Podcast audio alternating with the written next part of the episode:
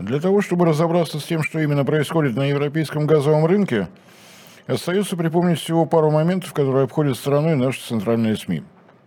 Причина такой избирательности, в общем-то, вполне понятна. Зачастую многие материалы в российском секторе интернета опираются на публикации в ведущих западных СМИ. И они давным-давно перестали быть примером объективности и взвешенности.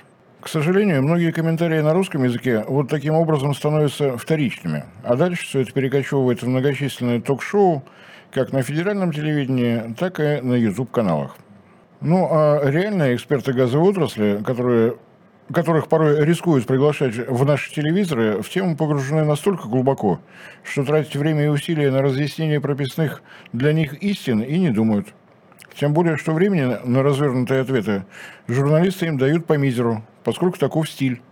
Взрывы, пожары, аварии, наводнения, еще раз аварии. Желательно с как можно большим количеством жертв и разрушений.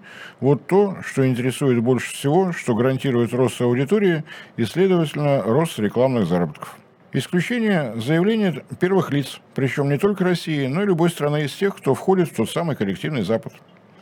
Забавно порой наблюдать за тем, как нам рассказывают о необходимости избавляться от влияния Запада, но все новости идут о том, как там, э, да что у Урсулы, Джо и у Эммануэля. Лично для себя я сделал ровно одну пометку. Говорить о том, что Россия действительно начала переориентацию с Запада на юг и на восток – можно будет только после того, как наши федеральные СМИ откроют корреспондентские пункты в Китае, Индии, Иране, Пакистане, Бангладеш, Вьетнаме и начнут раска- рассказывать нам о том, что пишет пресса Буэнос-Айреса, Притории и Исламабада. Пока от Берлина с Вашингтоном и Лондона с Парижем оторваться не удается, а новости от ОБС, один Блумберг сказал, все так же становятся центральными и для России. Извините, отвлекся.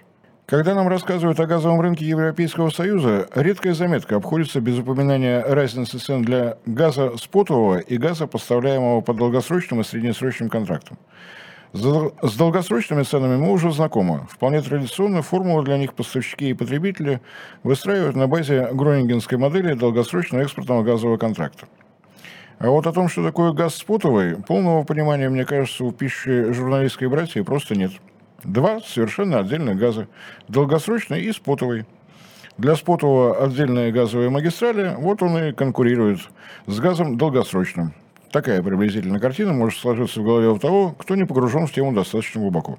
Еще один относительно новый миф. Страны Евросоюза сумели заполнить имеющиеся на их территории подземные хранилища газа на 94-95% от их объема, а потому зиму пройдут совершенно спокойно, на зло России вообще и «Газпрому» в частности. Третий миф, с которым есть смысл разобраться. Штаты затеяли борьбу против российского трубопроводного газа исключительно для того, чтобы заставить Евросоюз покупать только американские СПГ. И на том, разумеется, нажиться просто как черти. Поскольку все эти мифы вращаются в медиасреде одновременно, не приходится удивляться тому, что для сторонних наблюдателей общая картина предстает в изрядно искаженном виде, мало похожем на то, что происходит в действительности. Начнем, пожалуй, с подземных хранилищ газа. Для чего они предназначены в действительности? Почему важны не столько данные о процентах, а, на которые они заполнены, а абсолютное значение в кубометрах? Если рассматривать природный газ как именно энергетический ресурс, а не как сырье для химической промышленности, то вполне очевидно, что конечные потребители используют его в далеко неравномерном режиме. Ночью мы, знаете ли, спим. Основная часть промышленности, торговли, транспорта тоже отдыхают.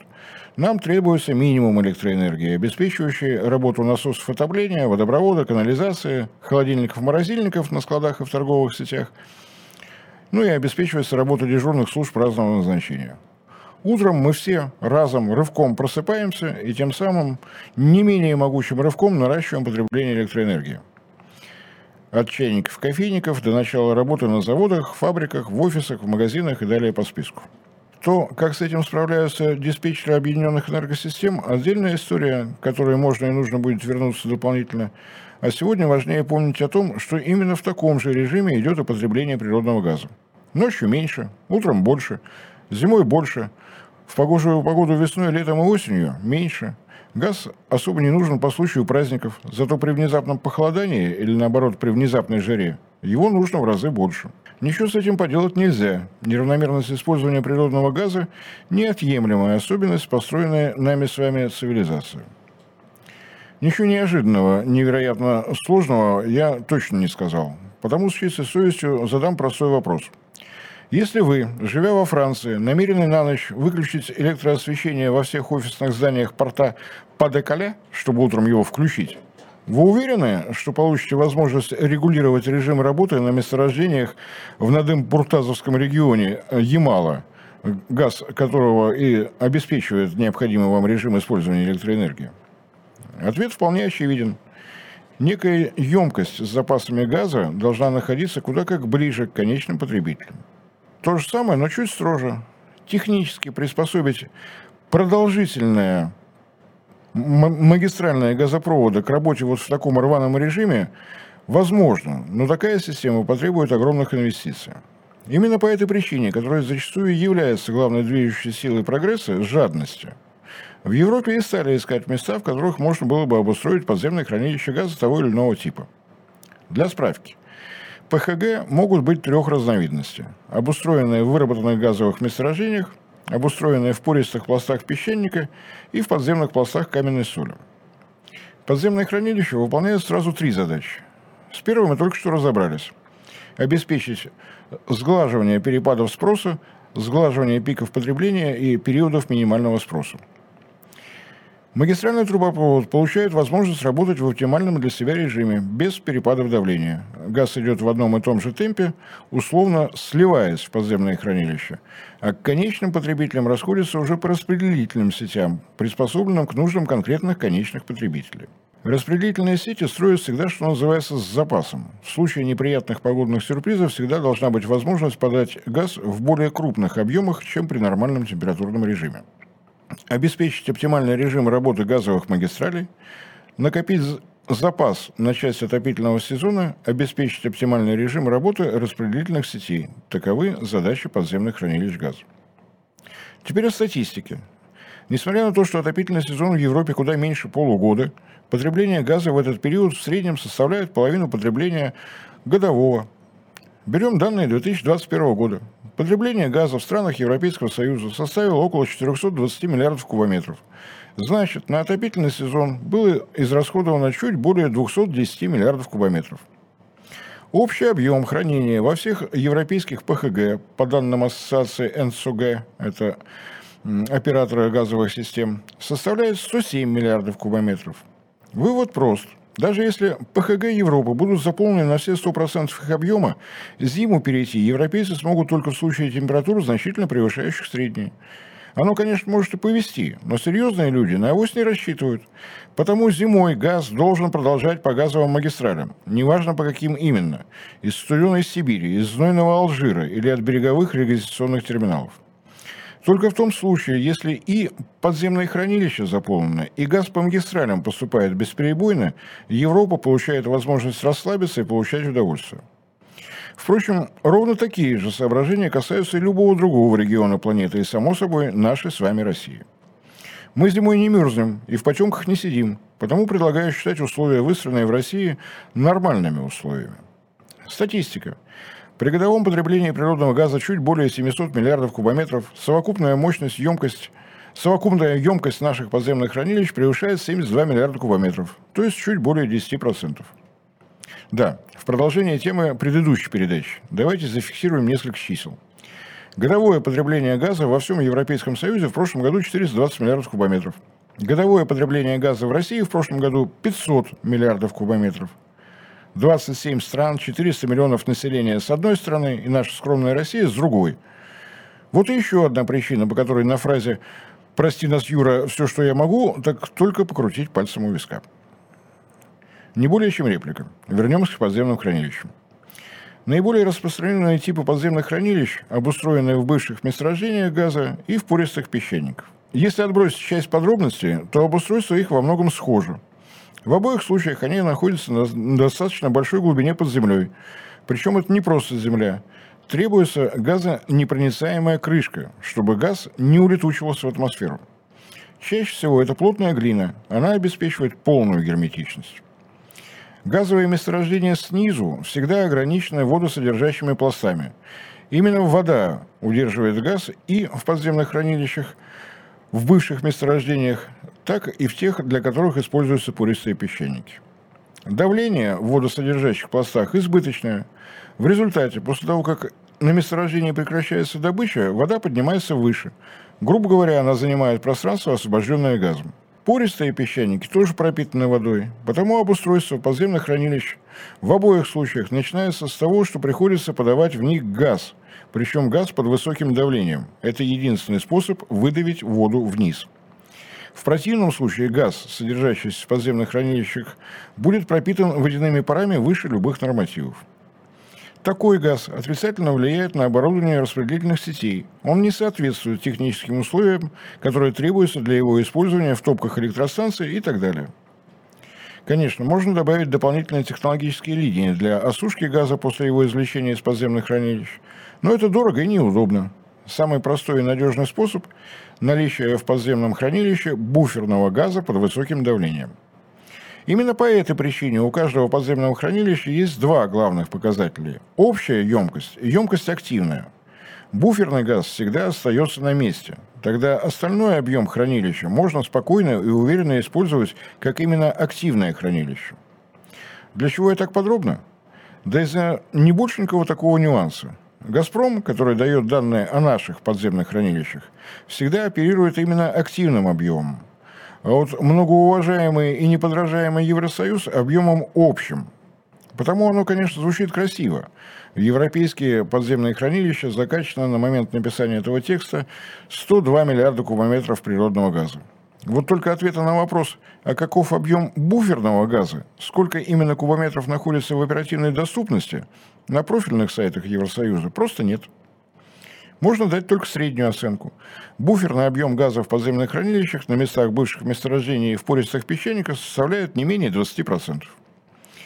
Поэтому, когда мы видим бодрый прогноз Международного энергетического агентства о том, что к концу этого отопительного сезона в европейских подземных хранилищах останется 20% запаса, то читать это нужно как к концу марта из подземных хранилищ газа Европейского Союза будет выжат весь природный газ до последнего литра. Но этого нуля добиваться тоже будет непросто. Чем меньше газа остается в подземном хранилище, тем большее обратное давление требуется, чтобы поднять его на поверхность. Тем медленнее идет этот процесс. Именно по этой причине февральские и мартовские морозы – самое опасное, что может ждать европейские страны. Оборудование подземных хранилищ не сможет в сжатые сроки выдать тот объем, который может оказаться необходим для теплоцентралей, чтобы противостоять отрицательным температурам. И в этот отопительный сезон мы сможем воочию наблюдать непреложный факт. Энергетика способна влиять на геополитику, причем весьма значительно. Повторится нечто подобное антициклону 2018 года, когда в Германии, к примеру, по ночам доходило до минус 20-25. И я уверен, что европейские политики внезапно будут делать конструктивные предложения, касающиеся конфликта Москвы и Киева. Будут зимние температуры в Европе выше среднемноголетних норм? Не исключено, что острота конфликта будет только нарастать из-за невероятной жесткости и бескомпромиссности Евросоюза. Теперь предлагаю вам, уважаемые зрители и слушатели, несложное самостоятельное упражнение. Пролистайте на досуге новости относительно того, насколько заполнены подземные хранилища Европы и как выглядела динамика этого заполнения. В 95% случаев поисковики будут вам выдавать именно проценты, а не кубометры. Проверьте. Но я уверен, что не ошибаюсь. Почему именно так? Да потому что эти проценты торчат во всех новостях европейских СМИ, а мы у себя их просто повторяем. Зачем это нужно владельцам тех европейских СМИ, вполне очевидно. Ими получен заказ на хоть как-то успокоить европейский электорат. Не слушайте кремлевскую пропаганду. Все у нас с газом в полном порядке. Видите, сколько много процентов емкости подземных хранилищ заполнено? Придут холода, и европейский электорат с удивлением выяснит, что в топках электростанций горят такие кубометры, а не проценты. Но это будет потом когда выходить на демонстрации с митингами будет темно и холодно. Почему наши СМИ идут на копирование европейских новостей? Да потому что переводить новости всемирного известного агентства ОБС, один Блумберг сказал, за последние лет 20 наши журналисты научились отменно, быстро и качественно. Перевел, и вот уже есть время на чашку кофе или выскочить в курилку. А задуматься про то, что важнее, процент или кубометры, уже лениво. Блумберг ошибаться не может, и так сойдет. Ну и так далее. Остается напомнить действительно мудрые слова. Люди, будьте бдительны. Будьте бдительны, потому что вам в голову вместо информации для размышления норовят затолкнуть информационный мусор. Следующий момент, о котором нужно помнить, то, что вполне традиционно в Европе магистральные газопроводы и подземные хранилища принадлежат одним компаниям, а вот распределительные сети – другим. Владельцы магистралей и хранилищ – это про оптовые поставки, это про оптимальный режим работы магистрали, это про обустройство системы выдачи газа в распределительные сети по заказам компаний, которые обеспечивают конечных потребителей. В те годы, когда в Европе безраздельно царствовала гронингенская модель долгосрочного экспортного газового контракта, была и еще одна негласная традиция. Договоры, на основании которых в Европу импортировался газ, были именно долгосрочными, от 15 лет и выше – а вот контракты внутри Евросоюза между компаниями-поставщиками и компаниями, работающими с конечными, вплоть до розничных потребителями, среднесрочными, продолжительностью 5-7 лет. Причина такой разницы вполне очевидна. Владельцам распределительных сетей куда как чаще приходится приспосабливаться к изменениям спроса со стороны конечных потребителей – Открыли завод, завод обанкротился, фабрика удвоила объем производства, в городе построили несколько новых кварталов, зато закрыли старые котельные, ну и так далее. Прогнозировать возможный спрос на 10-15 лет вперед, если твоя компания работает с конечными потребителями, занятие безнадежное, а любая ошибка может обернуться серьезными расходами или недополучением прибыли.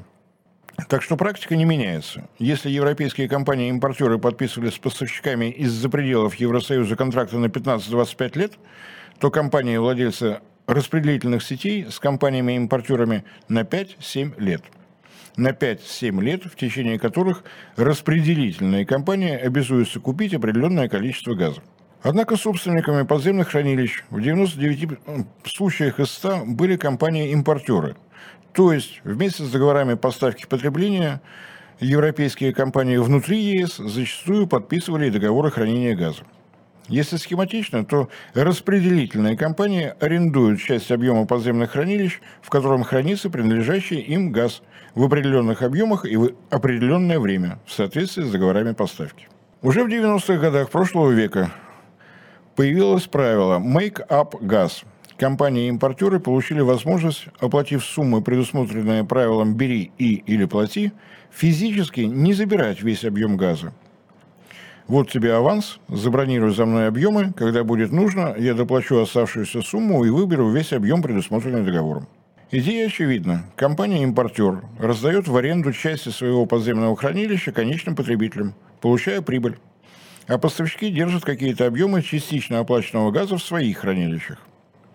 Как распределяется эта дополнительная прибыль, разумеется, коммерческая тайна.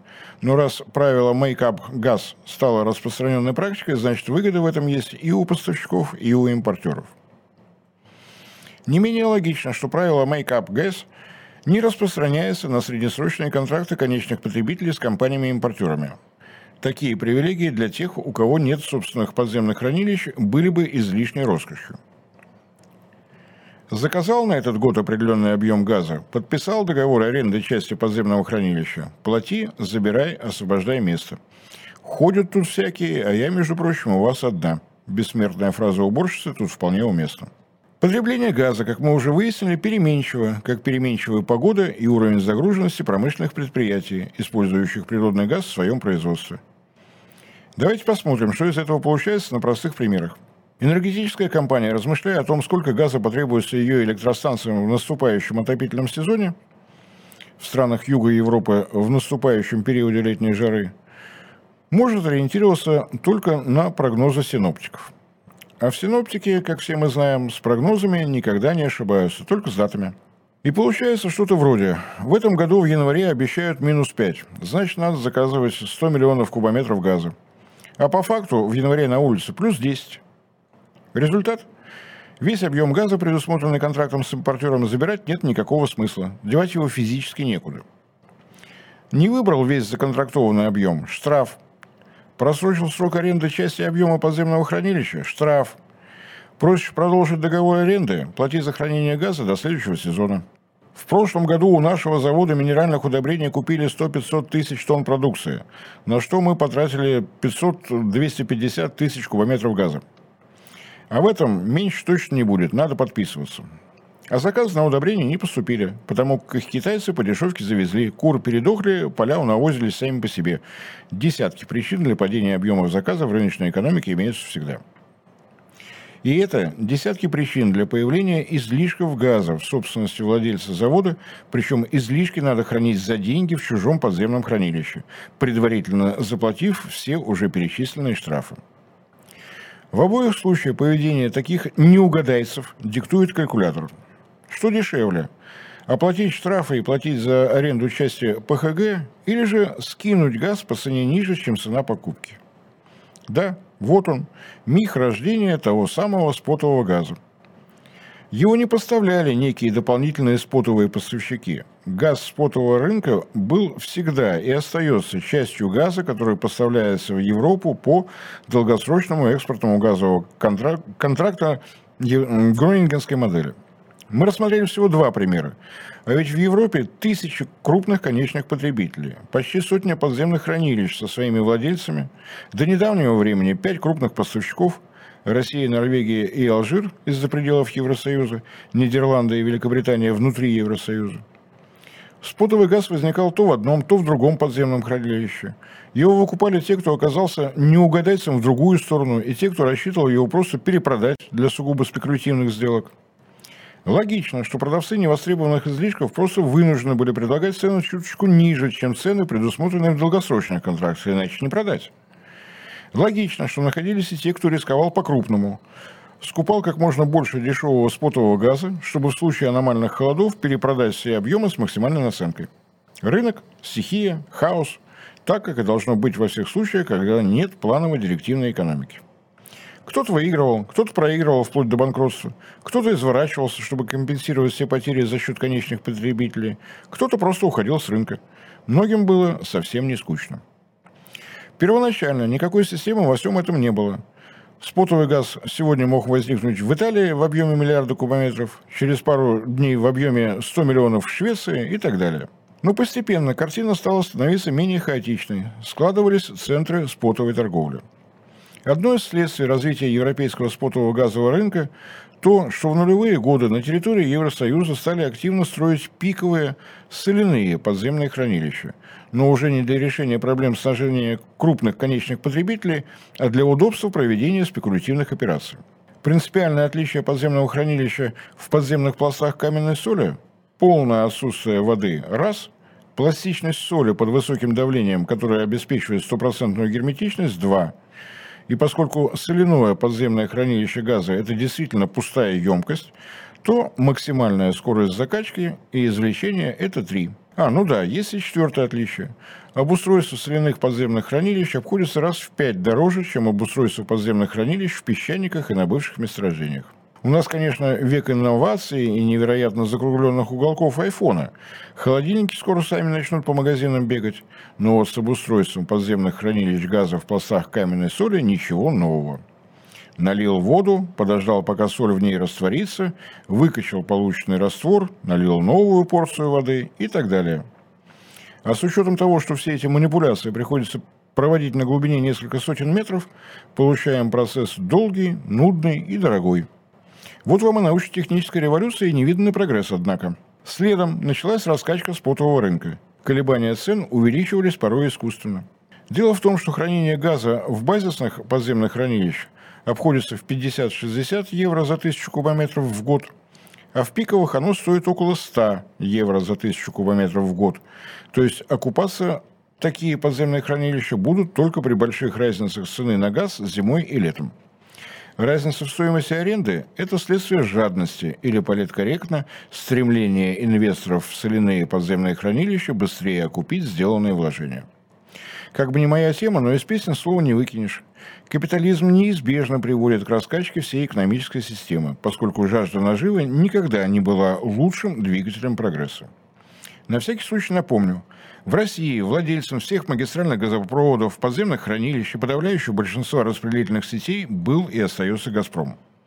В результате в нашем газовом хозяйстве отсутствует вот вся та романтика, о которой я вынужден так долго рассказывать.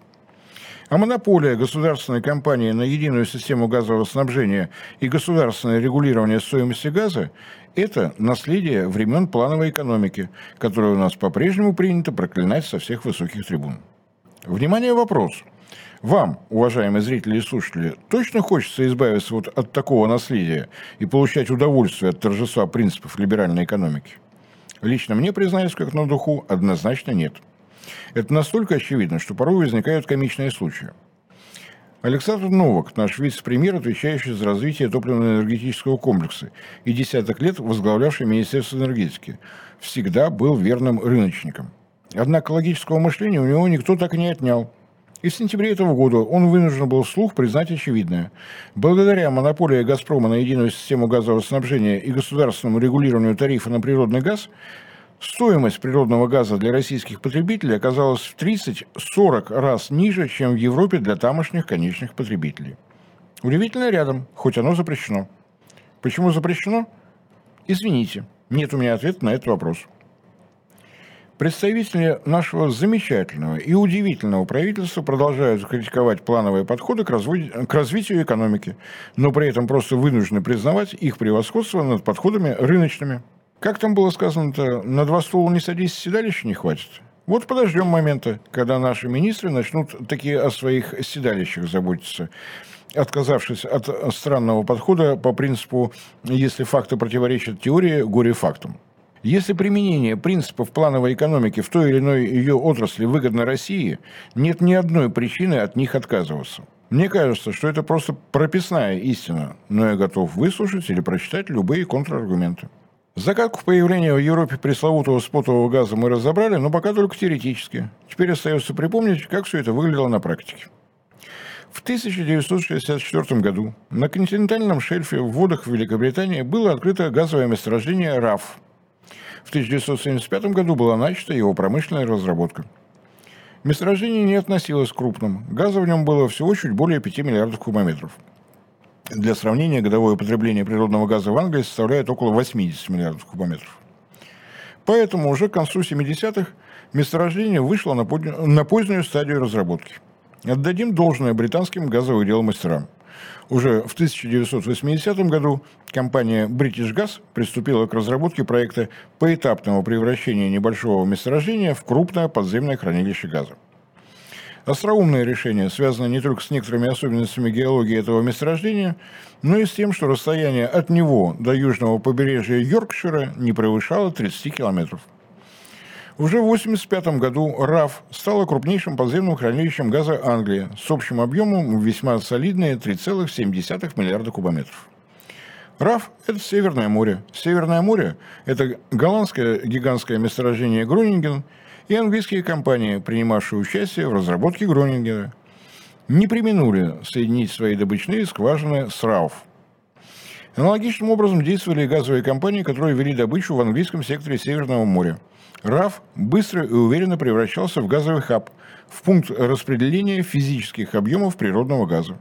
В 2006 году через РАФ прошел магистральный газопровод BBL, который в режиме интерконнектора соединяет английский Бактон с голландским Балдзандром.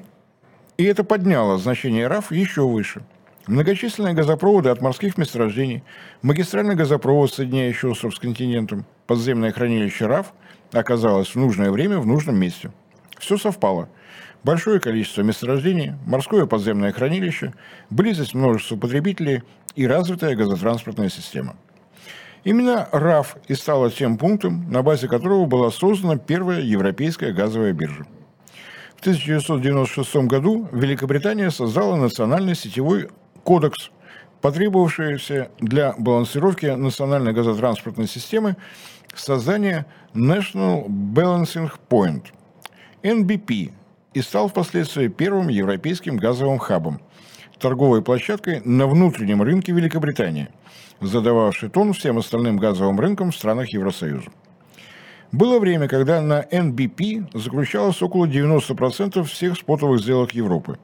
Что и стало причиной того, что этот английский опыт Еврокомиссия попыталась, как ту сову на глобус, растянуть на весь Евросоюз. Я не специалист по теории заговоров и прочей конспирологии, но причин исключать того, что инициатива исходила от самой Англии, не нахожу.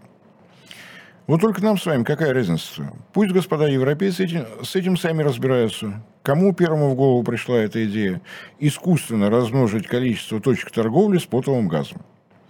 В случае РАФ ситуация не была искусственной. Даже беглый экскурс в его историю показывает, что это было действительно удобно для всех добывающих компаний, позволяло упорядочить их работу.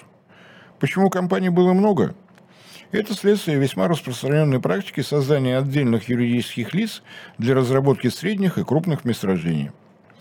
Компании собирают в кулак собственные финансовые и технические ресурсы, проще идут переговоры с банками о проектном финансировании и так далее.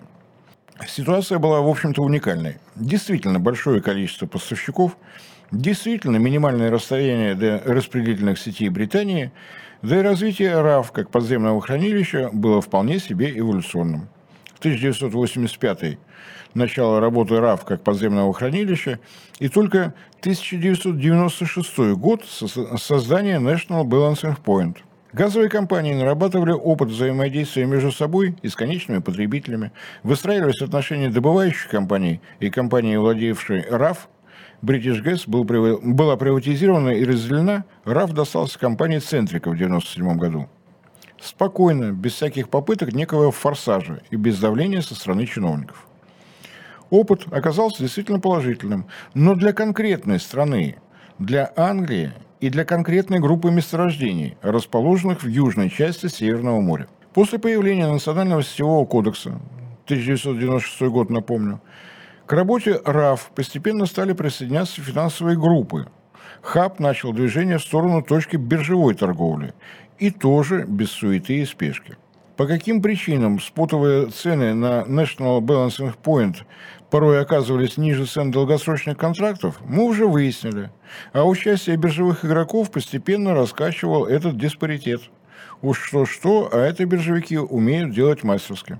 Но так или иначе, газовые отрасли, конкретно в Великобритании, работа газового хаба на базе подземного хранилища РАФ было экономически выгодно – Причина, по которой Еврокомиссия решила этот опыт абсолютизировать, навязать его всему Евросоюзу, дискуссионная. Нам важно другое.